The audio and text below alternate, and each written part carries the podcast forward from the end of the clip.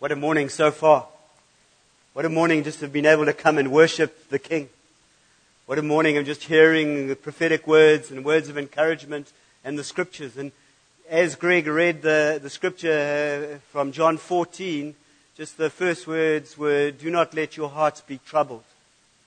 And that just echoed in my heart. And I, I just know that is, the, that is the word for one of the words of the Lord for us today. Do not let your hearts be troubled. Do not let your hearts be troubled. God is giving us a, a new heart with new rhythms. A heart which is, uh, is for Him. That's, that's what He's doing. He's renewing us. And uh, He's giving us this, uh, this, this signet ring. Signet ring, so we have the authority to make decisions to draw on the bank, uh, the bank account of, uh, uh, of, of heaven. It'd be a bit like in the prodigal story of the prodigal son. The, uh, the signet ring was put on the, on the, on the son returning. Uh, would be a bit like giving the credit card. Yeah, son, you can have the credit card. And, and,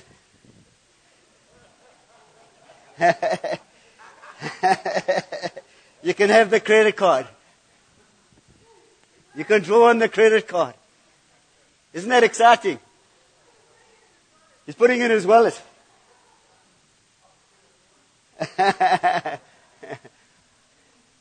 Fortunately, the credit card of heaven is uh, inexhaustible. You can always make draws on that.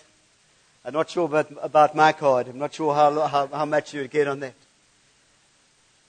But I think if you were not shy last week, and I know that the the podcast hasn't been put up, but it'll be put up today or tomorrow, you must listen to Jockey's preach. That was probably as good, if not better, than any ministry we have ever had from this pulpit. It was completely amazing. And uh, I'm going to go there again today. I'm going to read from John chapter 1.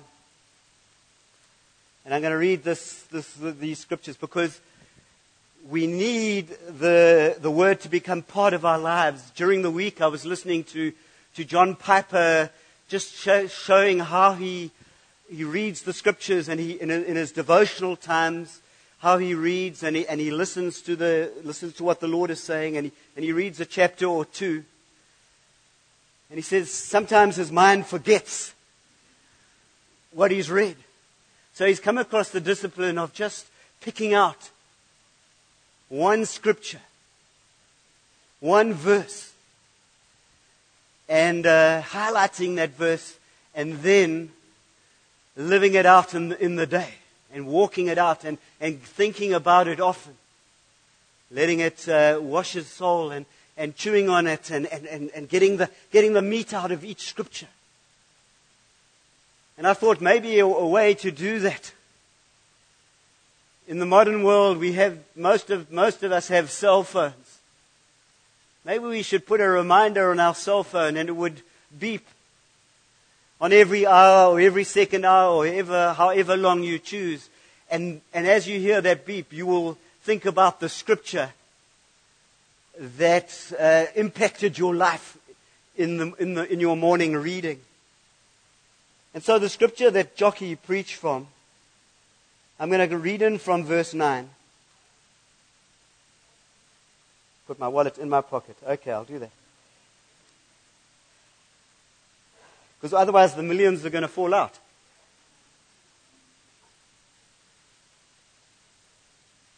John 1, chapter 9 The true light, which gives light to everyone, was coming into the world.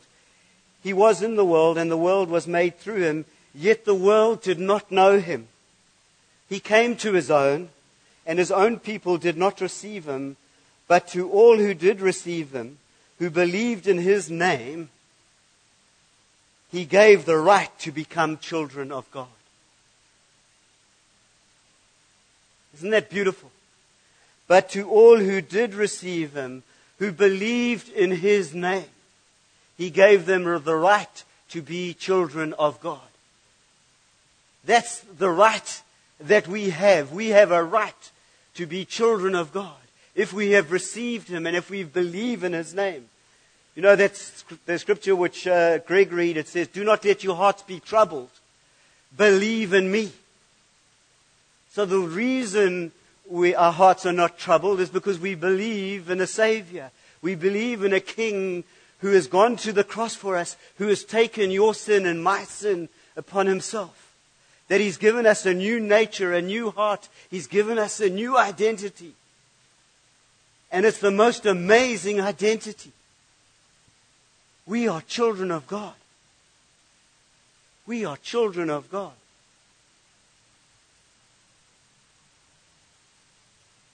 That's the right we have. We have rights, the right to be children of God.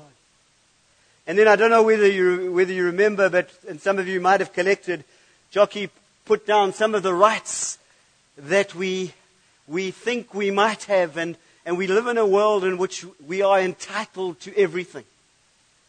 We have rights, you know, we, are, we, that's what, and we have the most advanced uh, constitution in the world in terms of human rights. But maybe they forgot a little bit about the human responsibilities in, in response to the rights that we have. But as children of God, the rights that we have, the, the right that we have is to be His child. And I find that just completely amazing. I'm just going to read a few just to refresh because uh, I don't want us to lose uh, what Jockey said last week. And it's uh, entitled Practically Giving Up My Rights the right to be happy, the right to be accepted, the right to be married, the right to be happily married, the right to have reconciled relationships, the right to be understood, the right to have a successful ministry, the right to have peace in our home, the right to fulfill all my spouse's desires, the right to unbelief, the right to fear what God will do with me, the right to fear the loss of our individuality, the right not to have suffering, the right to have a great mind, the right to my own achievements. And then you can write, you can think of some of the rights that you think you have. And we, Jockey, you like really well opened it up and said, most of these things were, are actually privileges. They flow out of, the, of being a child of God. And when they come in that order, I mean, I've just been reading uh, Tim Keller. I just picked up an old book, uh, and it's called The Prodigal God. And you see these two sons he has. He loves his sons dearly. And you, you know the story. The one son wants his inheritance early. He says, Dad, I want you dead. I want to get what, uh, uh, what you, what, what's rightfully mine in, in the inheritance. And so he goes off and he, and he squanders the money in, in wine, woman, and song. To quote, I think uh, Rod Stewart said he wasted all his money on wine, woman, uh, wine, woman, and, the, and, song, and the rest he wasted. Something, something along those lines. He was, maybe Rod Stewart's not the person to be quoting this morning. We need to be quoting Jesus. But he did. He was like Rod Stewart. He went and wasted wasted, wasted, oh, he said he wasted his money. What did he say? Let me get it right. He spent his money on one, and the rest he wasted. Oh, it was George Best. Okay.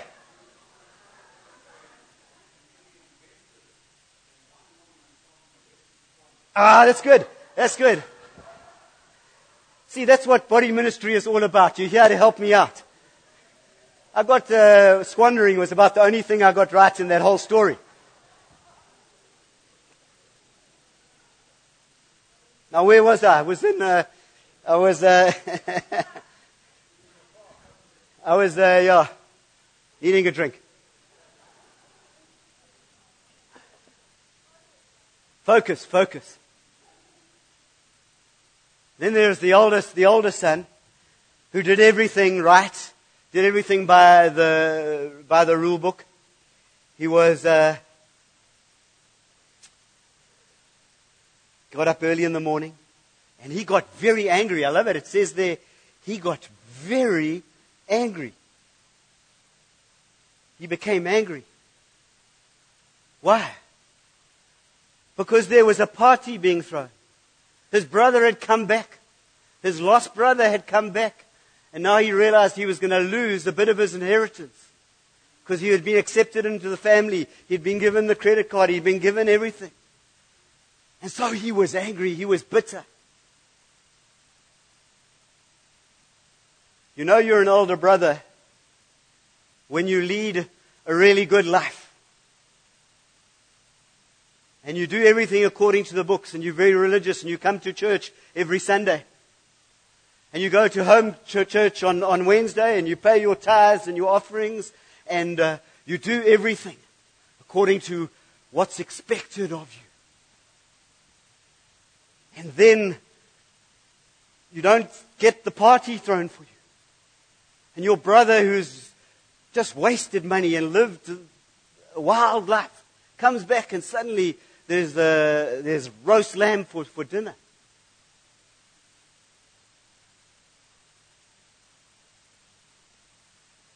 And I think I often feel this way. I have a sense of entitlement in my life very often. And I look at things. I think I've lived a good life. I've done things well. I've shown up. I've been there. I've been kind. And sometimes I feel that God owes me something because of that. But He actually owes me nothing. I mean, if you ever look at Joan Avril's mission trip to Zimbabwe,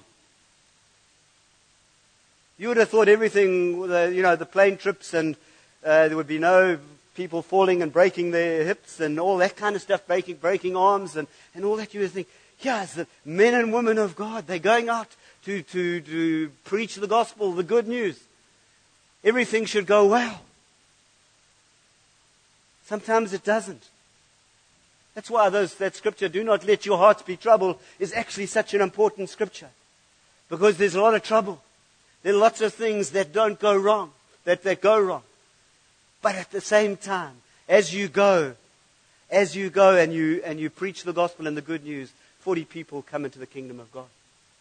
12 people in Swaziland, 40 people in Zimbabwe. They give their lives to Jesus. They have a new, a new identity. They are now children of God. And so, it's all about Jesus. Greg Reed said that in his words. In his, he said it's all about Jesus. You and I have been bought with a price. And what's the price? It's the precious blood of Jesus. And we are no longer our own. We are no longer our own. We don't belong to ourselves. We belong to a new slave master. Not the old slave master, not old slewfoot, not the devil, not Satan. We belong to Jesus. And Jesus is, uh, is wanting us to have life in its abundance and its fullness. And He's wanting us, well, He's wanting to bless us. He's wanting us to, to know who we are in Jesus. He's wanting us to know our identity. He's wanting us to know with clarity today that you are children of God. Let's go back to that scripture. I'm going to read it. It's peeped in my pocket now. It says I must read the scripture again. But to all who did receive him, who believed in his name, he gave the right to become children of God, of God, who were born not of the blood, nor of the will of the flesh, nor of the will of man, of man, but of God. That's how you and I were born again. We weren't born again because of our heritage. I came from a good family. I came from a family that went to church. And I, because I have, inherit, I have an heritage, that wonderful heritage, I'm okay. I mean, that's what Paul said. You know, Paul thought he was all right because, he had, because of his pedigree, because of his history, because of who he was, because he was a Pharisee of Pharisees, and according to the law, kind of he, he, he yeah, he was, he, he just, he obeyed the law. And yet he counted all that as done. So it's not, and then it's not according, so it's not according to our heritage. It's actually not according to the flesh. And we try and earn our salvation. That's, it's deeply built within uh, our Adamic nature is that we've got to appease an angry God. We've got to try and appease them, and we've got to try and grovel, and we've got to try and do a whole lot of things to, to, to please Him. But that's the great news of the gospel. The gospel says you are sinners. Nothing in the flesh, even your good works are as dirty rags, are as filthy rags. Even the good things that we try and do don't add up. And so we can't earn our salvation by works of the flesh. And so the gospel, the good news, comes in and we are born again. We are born of God. God comes and dwells in us. I want to experience the glory of God. And what does the scripture says? It says, Christ in you, the hope of glory. And so we are no longer our own. Maybe that's a word that can echo to today. You are not your own. You've been bought with a price. It's all about Jesus. It's all about Jesus. This is counterintuitive to the flesh. It's like kind of, it's about Jesus. Everything in my flesh says, it's about you, Alan. Make sure you've got enough. Make sure you, there's that thing that came, came, there was a, something that came available. And my first thought, well, that would be for me. That would, that, that would be good for me. But then the Lord showed me and said, no, no, it's not for you. It's for somebody else. It's not for me.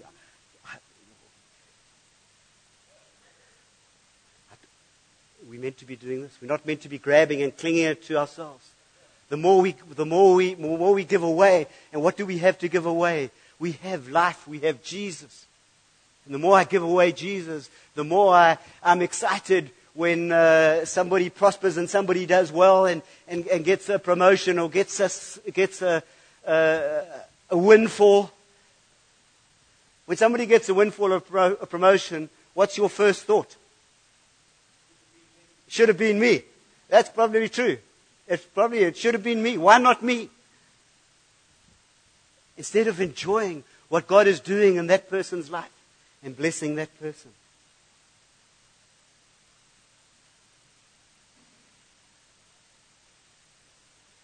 So one of the most freeing news, good news of all, the most, the most amazing news, is that you were made for so much more than you.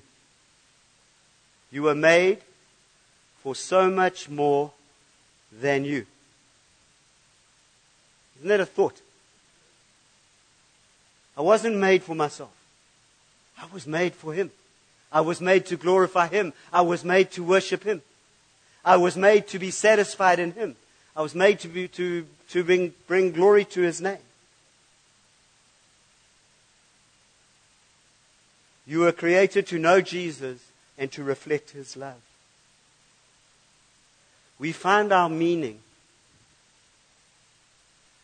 People all want to know what's God's plan for my life. What, and I, and I know God's plan for your life is for you to be more like Jesus. That's what, that's it. Pure and simple that. Wherever you are, that's what I'm created to, to, to be, to be more like Jesus. And every situation that I face, every trouble, every joy, every is, is I have an opportunity to, to express my love for Him. I'm going to read that scripture again. It's beeped in my pocket again. And I'm going to read it this time from the New English Bible. To those who have yielded him their allegiance, he gave the right to become children of God as we yield to Him, as we receive Him, as we give our allegiance to Jesus, who is both our Savior and our Lord. then what happens? We become children of God. And we need to receive Him. We need to receive Him. Many have received Him. Some may not have. And today is the day of salvation. The day is the day you say, Lord Jesus, I have been running my own life. I've been in control. I want to be the sovereign in my life. I want to be in charge. I want to be like, like God almost. I want to be in control. I don't want to answer to anybody. That's the Adamic nature. Our Adamic nature, which we inherited, is, is that's the default. Let me be in control. And that's what Jesus came, and He came and gave us a new nature. As we receive Him,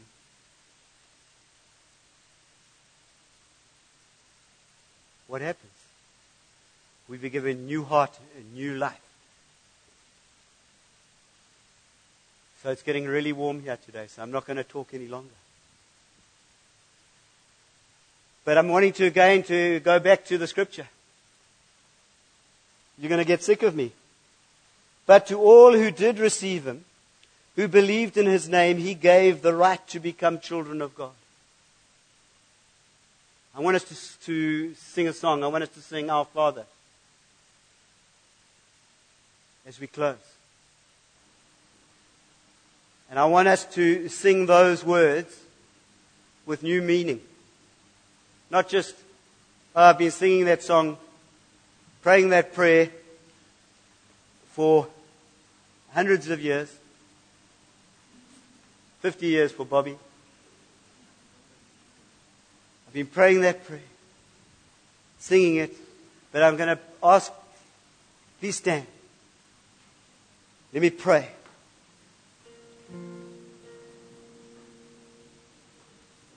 Lord, we thank you.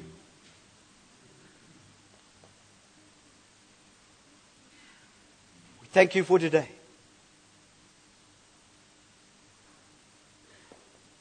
Repeat after me. Lord Jesus, I thank you that you came. You died for me that you might restore my relationship with my Heavenly Father. I receive you again afresh this morning. I believe in you. I trust in you. I adhere to you. I cling to you. And I thank you that I am a child of God. Let's sing our Father.